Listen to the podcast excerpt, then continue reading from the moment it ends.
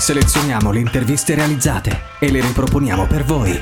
Musicisti, innovatori, artisti, sportivi, operatori sociali. Raccontiamo la città che cambia. Un archivio unico a disposizione. Scelti da noi e messi in onda per voi. Unica Radio. B-Podcast.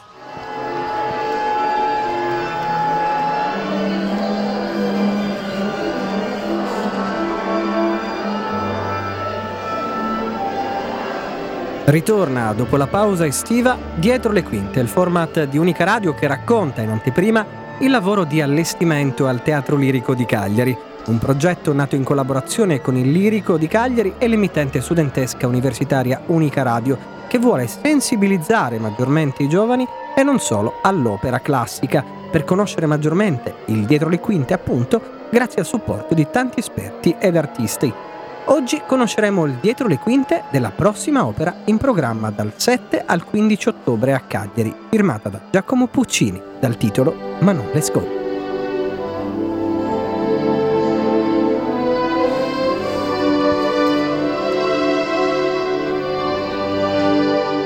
Manon Lescaut è un'opera in quattro atti messa in scena per la prima volta il 1 febbraio 1893 in Torino, ambientata in Francia che, dove vedono appunto le avventure del cavaliere de Grieux in quel mirabile libro dell'abate Prevost, che è appunto Manon Lescaut. Storie così bizzarre così umanamente vere che in qualche modo appassionano tutti gli ascoltatori.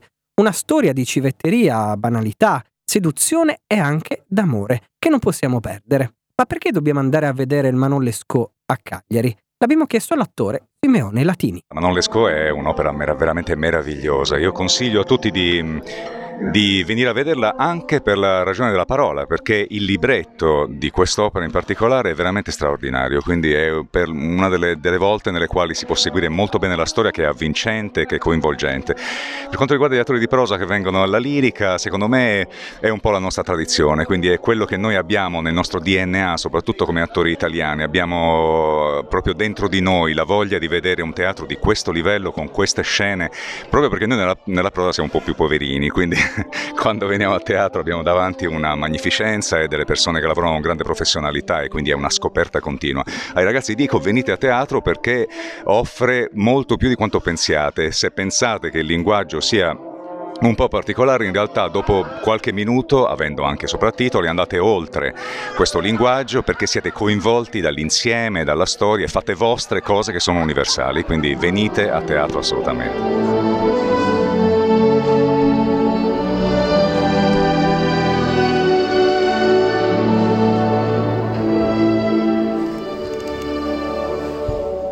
Manon Lescaut, siamo al primo atto, si apre ad Amiens in Francia in un vasto piazzale. Qui si fermano le guardie reali e da qui prende il via appunto la storia d'amore. Un incontro fortuito tra due giovani, da una parte Renato de Grieux, timido studente che ancora non ha trovato l'amore della sua vita, e dall'altra la protagonista dell'opera, Manon Lescaut, sorella del sergente delle guardie reale, destinata ad una vita di clausura. Tutto parte da qui, un incontro tra i due ragazzi e un colpo di fulmine. Renato e Manon si piacciono a vicenda, al primo colpo. Si danno appuntamento all'osteria della posta. Tra i due però ci si mette il vecchio Geronte, un ricchissimo possidente che vuole rapire Manon, ma il tutto non va a buon fine, grazie al caro amico di Renato, Edmondo, che svela il piano del rapimento. I due innamorati allora fuggono insieme verso Parigi, rubando la carrozza di Geronte. Si chiude così il primo atto ed è proprio in questa osteria che troviamo le figure dell'oste, interpretato da Alessandro Frabotta, che abbiamo intervistato dietro le quinte del teatro lirico. Allora, il comprimario non è un artista principale, come lo dice la domanda, è un comprimario, nel senso è davanti, fa il solista, ma è leggermente, leggermente, insomma, dipende dal caso e dal ruolo, è diciamo come importanza inferiore rispetto ai protagonisti. Non a caso all'est in America i protagonisti li chiamano principals. Nel primo atto sono l'oste perché si svolge in questa stazione di posta dove c'è una, una, specie di locanda dove si fermano Manon con il fratello, Geronte, poi c'è De Grie che è un in teoria dovrebbe essere un, un abatino, ma è uno studentello, eccetera. Quindi si svolge lì l'incontro tra loro due. Quindi ho questi pantaloni, questo gilet, la camicia e il grembiule e, e, vado in giro con questo libretto con la matita a prendere ordini, a muovere i camerieri. Poi parlo ovviamente, ho le mie frasette con il, uno dei protagonisti, con Geronte. E il primo atto è questo, insomma. Non sto fermo un attimo praticamente.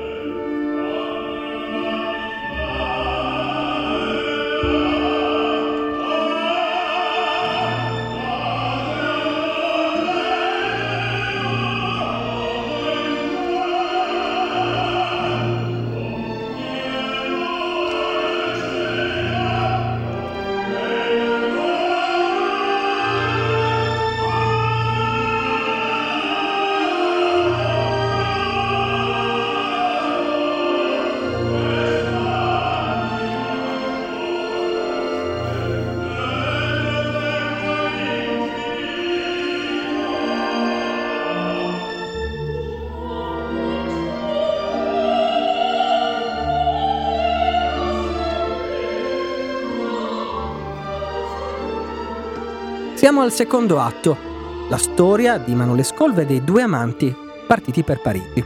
Il sergente Lescaut aveva anticipato che questa unione non poteva durare per molto tempo a causa appunto delle ristrettezze economiche del giovane Renato. E così in effetti è stato. Manon ha lasciato quasi subito il giovane Renato per andare a vivere con il vecchio Geronte, molto più ricco di lui. Una vita agiata, fatta di divertimenti e lusso, che però non vengono apprezzate dalla giovane donna ma non ama ancora la vita semplice e spensierata che le dava appunto Renato. Tra due infatti la storia non si è per niente rotta, c'è ancora del tenero. Infatti l'anziano Geronte sorprende i due amanti abbracciati. Questo lo fa infuriare, Geronte li rimprovera e Manon e due fuggono nuovamente insieme. Ma lei, presa dall'intento di prendere la sua roba, i suoi gioielli, la sua ricchezza, non riesce a fuggire perché le guardie la bloccano prima della fuga un amore giovane e forte che lo stesso regista Aldo Tarabella ci racconta così. Ho eh, cercato di portare in profondità e con, e potrei anche dire in sicurezza e con l'aiuto soprattutto di una partitura straordinaria, l'amore importante e straordinario tra i due giovani. La giovane Manon e il eh, povero abate giovane Degré che si innamora follemente e per lei eh, perderà la carriera, perderà tutto, eh, ruberà, ucciderà fino al sacrificio finale. È un'opera tormentata, difficile, però scritta da un giovane maestro meraviglioso che pensate che eh, fa debuttare nel 1893 questa opera, lui era praticamente sconosciuto, non aveva avuto grande successo col primo titolo, Le Villi, ancora peggio con Edgar Ebbene, in quell'anno, 1893, debuttava qualche mese prima in Scala l'ultima opera di Giuseppe Verdi, il Falstaff. Quindi fu definito, con il grande successo che Puccini ebbe, fu definito il nuovo compositore, e fu una sorta di nuovo eh, del nuovo, lasciando il grande Verdi con, sua, con un altro grandissimo capolavoro. C'è un tema, intanto è quello di un profondo amore puro, un, che, eh, su cui Puccini eh, insistette molto, più che legarsi al libretto che ebbe una vita tormentata, cioè autori vari, eh, che non riuscivano ad accontentare il compositore perché il compositore e io lo sono con umiltà però anch'io sui libretti chiedo, pretendo, cambio eh, eccetera eccetera. E sapete benissimo la querel tra un librettista e il compositore. È una lotta infinita. C'è amore, c'è odio eccetera però poi la volontà però lui si è riferito tantissimo al romanzo originale che io di Prévost e io vi invito a leggerlo perché all'interno di questo, di questo romanzo ci sono dei duetti d'amore che lui ha ripreso all'interno dell'opera. E questo è, è, è, veramente straordinario quanto poi un giovane compositore ecco perché è importante questo legame con le nostre nuove generazioni è un, un'opera che eh, sta al di là del tempo e io ho cercato tra l'altro proprio di renderla assolutamente eh, in parallelo con, una, con un allestimento scenografico puramente simbolico non è descrittivo all'interno dei quattro atti, non voleva esserlo, ma invece eh, ho pensato a una sorta di palazzina, di palazzo che decade man mano che la fortuna o la sfortuna e le disgrazie di Manon procedono all'interno degli atti. Così c'è decadenza nel personaggio, sfortuna in questo amore che, trover- che troverà solo fine alla morte e, eh, e il palazzo che piano piano crolla e accompagna la fine di Manon.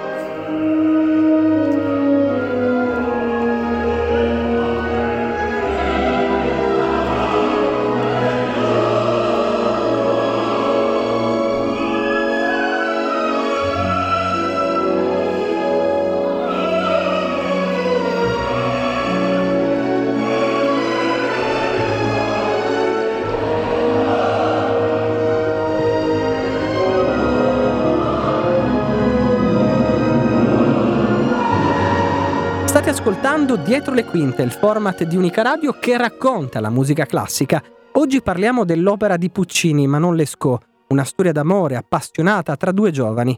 Il terzo atto racconta del tentativo di fuga organizzato da De Grieux e Lascaux per salvare Manon alla deportazione appunto in America, in quanto cortigiana.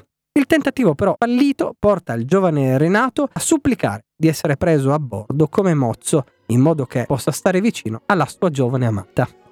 Una supplica che viene accolta dal comandante e commosso appunto dalle sue parole e dalla sua storia, permette ai due giovani innamorati di stare ancora insieme. L'opera classica insegna e racconta storie e vicende che possono sembrare distanti da noi, invece sono molto vicine. Il teatro lirico crede tantissimo nei giovani, tanto da riservare agli stessi un'offerta particolare per avvicinarli al teatro queste le parole del sovrintendente. Considerato il, il, il, grande successo che ha avuto nella scorsa stagione, dobbiamo assolutamente ripetere questa iniziativa che eh, serve a creare un nuovo pubblico, un nuovo bacino di, di, di utenza, diciamo così, per usare una terminologia più asettica. Benissimo, è un consiglio d'ascolto per questa Manon Ah, eh, consiglio d'ascolto, ma non eh, secondo me è l'opera più bella di Puccini, quindi eh, questa è la, la, la, mia opinione, vedo che poi è, è diciamo, suffragata dalla, dalla, da, dalla, stessa opinione di tanti altri.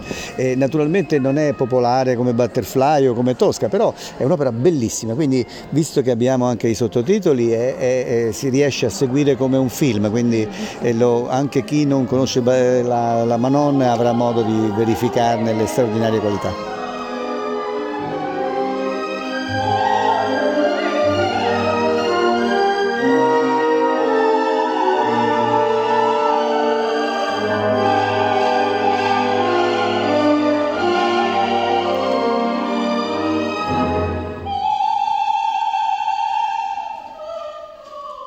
arrivati anche al quarto e ultimo atto di Manon Lescaut. Manon e Griot avanzano nel deserto sfiniti e la giovane colpita dalla febbre non riesce più a camminare. Renato cerca allora fonti d'acqua e un riparo, ma senza risultati. Una volta tornato dalla giovane Manon la sorregge, mentre lei, prossima alla morte, gli chiede perdono per tutta la sofferenza causata e lo implora di baciarla per poter terminare la loro angoscia d'amore. Questa è una storia d'amore che appunto verrà rappresentata al Teatro Lirico a partire da 7 di ottobre con lo spettacolo che vedrà appunto in scena diversi artisti. Del libretto dell'autore omonimo con cui collaborarono Giuseppe Giacosa, Luigi Lica, Ruggero Leoncavallo e Domenico Oliva con Marco Praga, Giacomo Puccini e Giulio Ricordi, dal romanzo appunto Histoire du Chevalier de Grieux et de Manon Lescaut di François-Antoine Prévost, vedremo in scena il maestro concertatore e il direttore Gianluca Marcianò insieme all'orchestra e il coro del Teatro Lirico di Cagliari, al maestro del coro Giovanni Andreoli, la regia di Aldo Tarabella, le scene di Giuliano Spinelli, i costumi di Rosanna Monti con le luci di Marco Minghetti, la coreografia di Luigia Frattaroli un allestimento del Teatro del Giglio di Lucca in coproduzione con il Teatro Comunale Pavarotti Freni di Modena. il Teatro Alighieri di Ravenna, il Teatro Galli di Rimini insieme al Teatro Comunale di Ferrara e il Teatro Verdi di Pisa. Non mi resta che eh, darvi appuntamento dal 7 al 15 ottobre al Teatro Lirico di Cagliari con Manolo Scotti.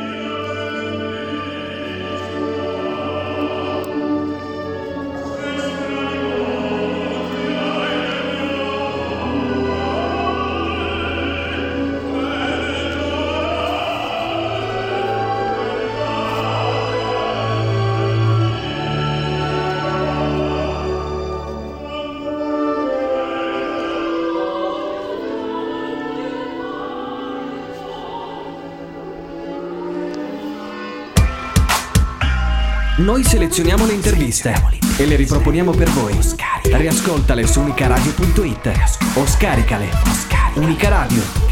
Portala sempre con te.